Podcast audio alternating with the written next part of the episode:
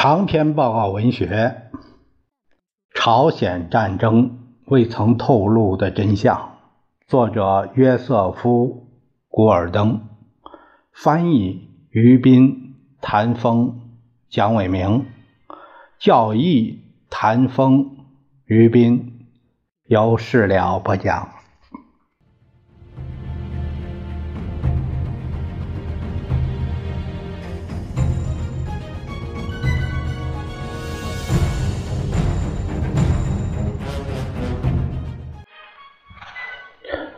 我们今天呢，看第三章。第三章的题目是“警察行动”。出于政治上和外交上的权益考虑，杜鲁门总统决定动用美国海空军保卫朝鲜一事，耽搁了十二小时后才向美国公众发表。总统做出决定的时候，已经是星期一深夜的十一点以后。当时很难为国会安排一次深入细致的情况通报会。杜鲁门很清楚，要投入一场战争，必须赢得政治上的支持。他不希望国会中的重要盟友从星期二一大早的华盛顿的邮报上。得悉此事发展的消息，从而失去他们的支持。国务卿艾吉逊也反对让蒋介石从新闻渠道获得封锁台湾的消息，因此在星期二上午总统向国会领袖通报情况之前，没有发表新闻公报。麦克阿瑟从东京发来电报，一个劲儿地抱怨行动迟缓。韩国人已经危在旦夕，必须刻不容缓，告诉他们美国的援助不期到达，免得他们彻底崩溃。在午夜过后，与副国务卿詹姆斯·韦布和陆军部长弗兰克·佩斯举行的电传打字会议上，麦克阿瑟据理力争。他说：“除非给韩国的部队注入一针强心剂。”兴奋剂使他们顶住，否则用不了几小时，战争就结束了。尾部灵机一动，想出一个被国务院同事乔治·凯南称之为颇为巧妙但又孤注一掷的主意：允许麦克阿瑟通过南朝鲜的广播电台播总统的决定，但是只准使用朝鲜语广播。而且不要惊动东京的西方记者。与此同时，派一名信使火速前往台湾，向蒋介石通报情况。这样，朝鲜人至少那几个仍在运营的广播电台收听范围内的朝鲜人，能得知美国干预的消息。而此时的美国人民正沉浸在一无所知的甜梦之中。星期二上午，在白宫举行的情况介绍会上，国会领袖们向杜鲁门提出的问题寥寥无几，着实是出人意料。总统请艾吉逊回顾了一下过去几天发生的事件。杜鲁门希望苏联没有卷入这场入侵，但是目前正在研究苏联人下一步可能会采取什么行动。无论如何，美国不能让事态不加制约地任其发展。最后，杜鲁门强调指出，他是在联合国的一项委托下采取的行动，即要求各成员国向大韩民国提供援助，以帮助其击退武装入侵，恢复国际和平以及该地区的安全。甚至连共和党的批评家离开会议室时，也对杜鲁门大加赞赏。新罕布什尔州参议员斯泰尔斯布里奇斯，他声称干得真漂亮。风声传到国会，一位观察人员把激昂的气氛同珍珠港事件发生后的情绪相提并论。基督教真言报、科学箴言报。约瑟夫·哈什对当天的气氛他是这样描述的：“他说，我在这座城市几进几出，生活和工作了二十年，从来没有感受过这种风靡全城的宽慰之感和团结气氛。此事中最难以理解的是星期一的悲观情绪，它来自大家相信政府将坐失良机。”并将做出一些徒劳无益或者是似是而非的事情。行动的决定业已做出，然而几乎每个人还在认为不会有所行动。当行动来临，人们先是感到惊讶，然后是宽慰之感。杜鲁门先生的所作所为显然是超越期许，也几乎正是大多数人希望之所为。我从未见过华盛顿如此多的人对政府的一个决定感到如此心满意足。可是第二天，也就是星期三，参议院共和党发言人罗伯特·塔夫托参议员他宣称，杜鲁门政府，特别是艾基逊，必须对由于举止失措、前后矛盾的外交政策而招致的战争负全部责任。他指责杜鲁门事先未征得国会的准许就投入一场战争，也未征求参加星期二白宫情况介绍会的国会领袖的意见，充其量不过是向他们介绍了一下既成事实。他结尾的一些话，到了六十年代还常被自由派的参议员们用来指责美国卷入了另一场不宣而战的战争，即越南战争。他说：“如果这是我所认为的总统彻底篡夺、动用国家武装力量大权的行为，那么我绝不希望这项行动得到参议院的批准。如果允许这个事件存在而不遭到反对，至少是本院的反对，那么我们将永远失去美国宪法之赋予国会的宣战权。”塔夫多努力强调，他并不反对这些决定本身。如果这些问题拿到参院去表决，他会投票赞成。不过，他也没有提出一项反对杜鲁门行政程序的决议，来对这件事情穷追猛打。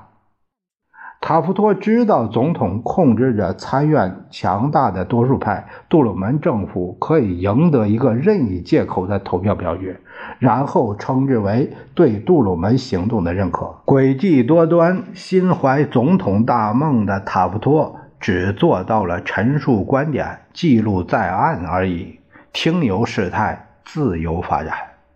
塔夫托也没有得到许多更加德高望重的共和党同仁的支持，尤其是加利福尼亚的威廉·诺兰。此人也怀有当选总统的凌云壮志。有人问诺兰是否同意塔夫托的见解，他回答说：“没有理由让国会正式发布宣战令。他唯一的批评是总统限制了在三八线以南的军事行动。”诺兰并不在意杜鲁门让空军越过三八线，就像一个警察离开犯罪现场去追捕盗贼一样。诺兰在讲坛上说：“此届政府采取的行动是一项反对那些违反国家法律和联合国宪章的暴徒的警察行动。”临近周末。杜鲁门举行了自从北朝鲜入侵以来第一次记者招待会，他数次被问及美国做出反应的性质。总统先生，每个美国人都在问：我们是在或者是不是在打仗吗？我们不是在打仗。联合国成员们将要解救韩国，来阻止对大韩民国的强盗强盗袭击。总统先生，据您的解释，这是联合国采取的一次警察行动，对吗？是的，完全是这样。这样，这场美国最不得人心的战争获得了“警察行动”这个混名。这个婉转说法并不是杜鲁门臆造出来的。只是他在后面几个月遭到批评时，以其特有的或者或或者说和毫无道理的固执，死死抱住不放的一个词儿。对十万多名即将死伤的朝鲜的美国士兵来说，那里所发生的事情远不只是一项警察行动。在以后的十八个月里，杜鲁门小心翼翼地回避使用“朝鲜战争”这个正当名称，这使他在争取公众的支持和道义上的同情方面付出了惨重的代价。接下来的标题是“回到联合国”。星期二，杜鲁门就美国干预发表了公开的声明。稍事提及到了联合国的作用，与杜鲁门声明恰恰相反。安理会当时还未呼吁其成员国提供必要的援助来抗击北朝鲜的侵略。当天中午，联合国秘书长特里格夫赖伊无意识地犯了一个错误，险些造成苏联人返回安理会，因为他们已经抵制了六个月了，并使用否决权的这个局面。事情的经过是这样的：星期二，这六月二十七日一早，美国常驻联合国的外交官向安理会各成员国发出了试探，并发现决议案得到普遍支持。但是，印度代表提出需要时间得到本国政府的正式指示，因此安理会推迟至下午举行会议。但是杜鲁门为国会介绍情况和公开发表声明，已经定于上午晚些时候举行了。于是政府官员决定冒一次险，反正安理会将会按预期的程序表决。于是杜鲁门提前宣布获得了联合国的支持。苏联驻联合国的一位外交官康斯坦丁·钦金科。几天前就安排在长岛的斯德哥尔摩餐厅举行了一次私人午午餐会，这是俄国人在抵制期间定期社交活动之一，以便与安理会其他成员国保持政治联系。联合国秘书长赖伊坐在美国代表欧内斯特·格罗斯和苏联代表雅可夫·马利克中间，席间朝鲜问题是主要话题。马利克坚称，北朝鲜的此次行动是对韩国军队的边界进攻所做出的回击。赖伊和格罗斯指出，战争的根本性质是北朝鲜入侵。马利克接着抱怨美国的轰炸，格罗斯和赖伊予以反驳，指出轰炸是由于入侵引起的，并且得到了联合国的授权。喝过咖啡、吃过早点以后，赖伊告诉马利克，他同其他外交官将前往安理会举行会议。他问：“你不跟我们去吗？”我认为贵国的利益是要求你出席的。格罗斯往后一缩，脸色煞白。如果马利克到会，毫无疑问会否决此案，否决这个议案，那样美国精心策划的计划就会毁于一旦。他想用脚在桌子底下碰碰赖伊，示意赶紧离开这个话题。但是马利克摇摇头说：“不，我我不去。”格罗斯极力掩饰住未定的惊魂，同赖伊一道离开餐厅。你想，他颇为气愤地对赖伊说：“如果他接受您的邀请，那后果会怎么样？”赖伊这才明白自己的错误，他试图大事化小，说这个问题可能需要提交联合国大会讨论，将会得到大多数票的通过。格罗斯直言不讳地表示，他希望这位秘书长不要再玩什么外交手腕了。当天下午三点许，安理会举行会议。辩论长达数小时，随后休会几小时，供印度和埃及代表等候各自政府的指示。临近午夜，决议案终于获得通过。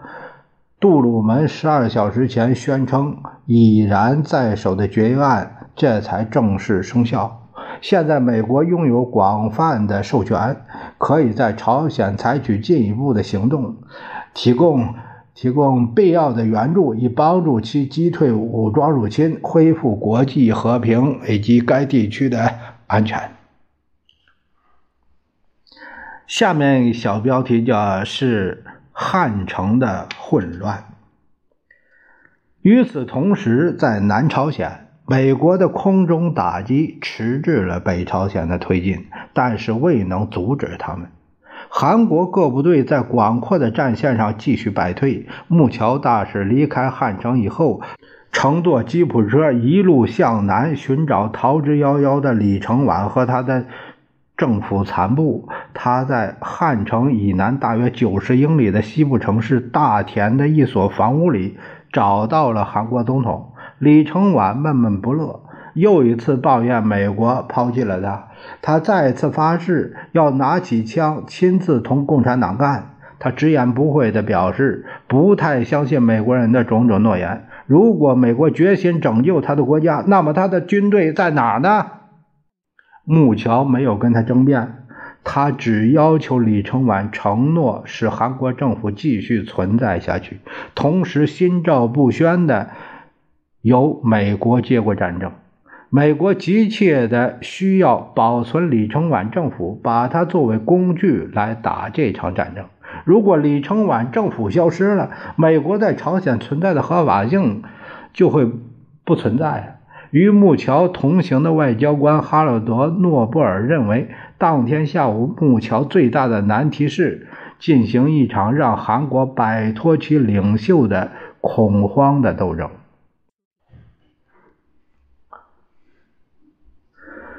木桥告诉李承晚，在他看来，内阁和国民议会可以暂时不复存在。这场战争应该交由美国和韩国的专业军人来领导。李承晚、内阁成员和其他文职人员必须尽量少加干预。一个由美国军官组成的先遣队马上从东京来此，调查如何使美国的军事装备在韩国人手里得到充分的利用。我在你面前无需隐匿困难，木桥说。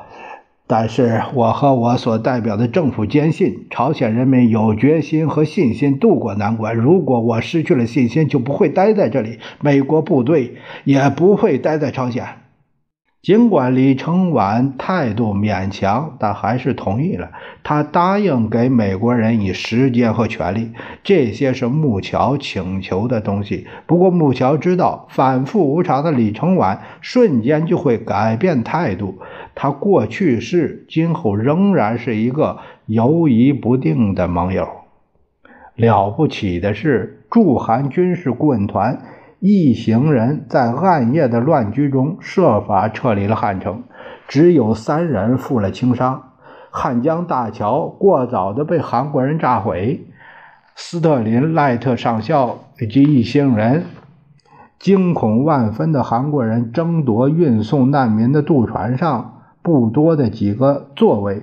彬彬有礼的商量不行，美国人看到了南朝鲜人做法，并起而效尤。一位军官朝一名船工身边打了一枪，引起他的注意，然后用枪摆出架势，要么送我们过江，要么挨枪子儿。朝鲜船工立刻就范。驻韩军事顾问团终于上路。赶往江城以南大约二十英里的水源机场，他们在那里遇到了来自日本的由约翰·丘奇准将率领的先遣调查团。丘奇的代表团前来了解韩国陆军的后勤需求。调查团总共不过十三名军官和两名士兵，却顶着一个极其显赫的总司令部。驻朝先遣指挥联络团的头衔。星期三一整天，邱奇忙得晕头转向，试图寻找韩国陆军中哪位说话有权威或者是掌握情况的人。韩国的各级军官个个是如惊弓之鸟。陆奇费了好大的时间，他给他们打气助威，并且向他们保证。装备已经起运。星期三晚些时候，秋奇接到从东京发来的一份令人费解的电报。电报内容说，次日早晨，一位高级军官将来这里视察水源机场是否可用。秋奇回复说可以。他私下猜测着来者的身份，还真猜准了。下面一个标题是麦克阿瑟剑直越权，又超越他的权限了。啊，道格拉斯·麦克阿瑟坐立不安，送到第一大厦的一大堆消息都没有现场感。没有指挥官亲临前线视察才能感受到的战斗的呼啸和轰鸣，除了几个月前曾去出席过李承晚总统的就职典礼外，麦克阿瑟对这块正在爆发战争的土地没有第一手的认识。他曾经审阅过战前的韩国陆军效率报告，但是他从未见过这支军队的行动。这支军队还有没有救呢？还能够把败阵之师重新打造成骁勇战士吗？星期三中午，麦克阿瑟换来他的座机驾驶员安东尼·斯托里中校，通知他次日自己将飞临朝鲜，亲自视察战场。斯托里犹豫开了，根据气象预报，第二天可能是风雨交加。低云密布，谁也不能劝阻麦克阿瑟。他打算亲自前往视察。当天晚上，麦克阿瑟邀请四位记者来到他办公室，向他们透露了他的计划，并且表示带他们同行。下面有一个标注，就是作者啊，有个有个注解，他说这四个记者是美联社的杜塞尔·布林斯、合众国际社的欧内斯特。霍尔布瑞奇、国际新闻社的霍华德·亨德尔曼，以及美联社与路透社驻澳大利亚的罗伊·麦卡特尼，这是这几位记者。麦克阿瑟把此行说的就像是一次自杀之行。他危言耸听，告诉记者们说：“这架飞机没有武装，我们。”没有办法担保有战斗机护航，也没有把握在哪降落。如果明天你们不出现机场，我会认为你们去执行其他任务了。其中一名记者迫不及待地向将军保证，他与他的同事将按时到来。据将军的下属惠特尼回忆，麦克阿瑟微笑着回答说。我毫不怀疑你们的勇气，只是想留一个机会，由你们自己来决定。麦克阿瑟关于此行危险的告诫是故意编造出来的，事先警告他们将与他冒死前往会增加他们的胆量。况且，一个争强好胜的记者岂肯谢绝随同总司令官做战地巡视的邀请呢？他扬言此行无战斗机护航，纯属胡说八道。鉴于此行计划下达有半天之久，空军方面当然会安排足够的飞机为这位美国在亚洲的高级军官保驾护航。巴丹号座机升空以后，四架空军战斗机立刻跟上，保护他飞往朝鲜。不过，麦克阿瑟是在戏剧性的氛围中离开日本的。大雨冲刷着羽田机场，谨慎的座机驾驶员斯托里建议推迟一天。麦克阿瑟听到这个消息，正在刮脸。他说：“不，我们立刻出发。”在机场，《生活》杂志的记者戴维·道格拉斯·邓肯注意到，麦克阿瑟看上去精神抖擞，两眼闪着光，就像我有时在高烧病人的脸上看过的那一样。当飞机到达巡航高度的时候，麦克阿瑟掏出闻名遐迩的玉米芯的烟斗，这个烟斗跟那顶。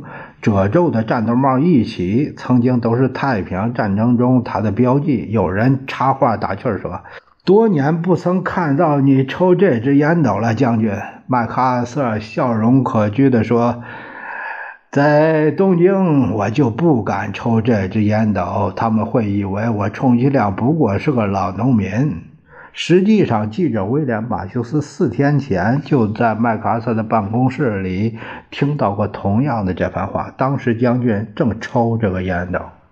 过了会儿，麦克阿瑟离开记者，与远东空军司令乔治·斯特拉特麦耶商讨公务。斯特拉特麦耶为争取放松对空军的限制据理力争。他说：“为了夺取制空权，他要求获准攻击北朝鲜机场。他的飞机为掩护韩国部队疲于奔命，以致无法搜索并攻击共产党的作战目标。”麦克阿瑟思索片刻，指示他只摧毁三八线以南的北朝鲜目标。他转向威洛比将军说：“如果我轰炸三八线以北，华盛顿还不把我绞死啊？”威洛比无言以对，于是麦克阿瑟就一直大声讨论这个问题。好几回，他把问题转移到抽象的层面。他认为参谋长联席会议的指示，与其说是限制性，不如说是放任性的。尽管参谋长联席会议没有授权麦克阿瑟轰炸三八线以北地区，但是也未禁止他这样干。在作战环境中，应该允许战地司令官拥有自主决定权。如果北朝鲜仍然充当庇护所，那么共产党就可以继续动员，并向三八线以南增派部队。只要是处于这种状况，麦克阿瑟就无法遵照华盛顿的命令，给予韩国部队有效的军事协助。他谈的越多，即使对他自己，也是对那些心怀同情的听众，越感到有理由认定那些传统的军事做法配不上的。上午八时，他口授了一份电报：斯特斯特拉迈耶致派特里奇。这个派特里奇啊，派特里奇是远东空军的副司令。斯特拉。特迈耶致帕特里奇，立刻摧毁北朝鲜的机场，不要声张。麦克阿瑟已批准。麦克阿瑟的心腹中，恐怕要数考特尼·惠特尼将军最善于拍马奉承了。他热烈称颂将军足智多谋，对上级的命令敬而远之。只要华盛顿授权于他，这里就不会出现畏畏缩缩的耽搁。这里有的是拍板定案的魄力和时刻准备承担责任的勇气。这从来就是麦克阿瑟的拿手好戏。惠特尼声称，他见到另一名军官听到这项决定时，眼里闪烁着钦佩的光芒，而且他说出了我们所有在飞机上人的心声。麦克阿瑟正在最佳状态，他是战无不胜的大司令。但是这幕也表明麦克阿瑟正在最差状态。他身为统帅，却想以搞智力游戏的方式来回避遵命办事儿。具有讽刺意味的是，就在麦克阿瑟赴朝视察的前几个小时，国家安全委员会刚讨论了轰炸三八线以北地区的问题。空军部长托马斯·芬勒特要求取消限制，以向韩国陆军提供充分的空中支持。杜鲁门拿不定主意，他请空军参谋长范登堡将军研究这个问题。美国可能不得不轰炸北朝鲜空军基地和储油罐，但是总统目前无意做出决定。范登堡领悟到问题的敏感性，由于北朝鲜的空军基地位于三八线以北三十至四十英里，我们的飞机甚至不可能误越边境。迄今为止，持鹰派观点的迪昂·艾吉逊则希望我们不要飞越三八线。杜鲁门直言不讳：“我们不会那么干。”国防部长约翰逊似乎为了强调总统的话，于是提醒范登堡说：“这些是他的命令。”随着事态的发展，二十四小时内的朝鲜出现了一连串事件，迫使杜鲁门迅速逆转他对三八线问题的看法，并允许轰炸北朝鲜。这时，麦克阿瑟已经决定不顾一切要独断专行的事情。杜鲁门出尔反尔，无关紧要，但这是麦克阿瑟开战以来第一次，呃，绝不是最后一次，健全为令，如此傲慢自大，最终使他作为一名战地司令官的权威性毁于一旦。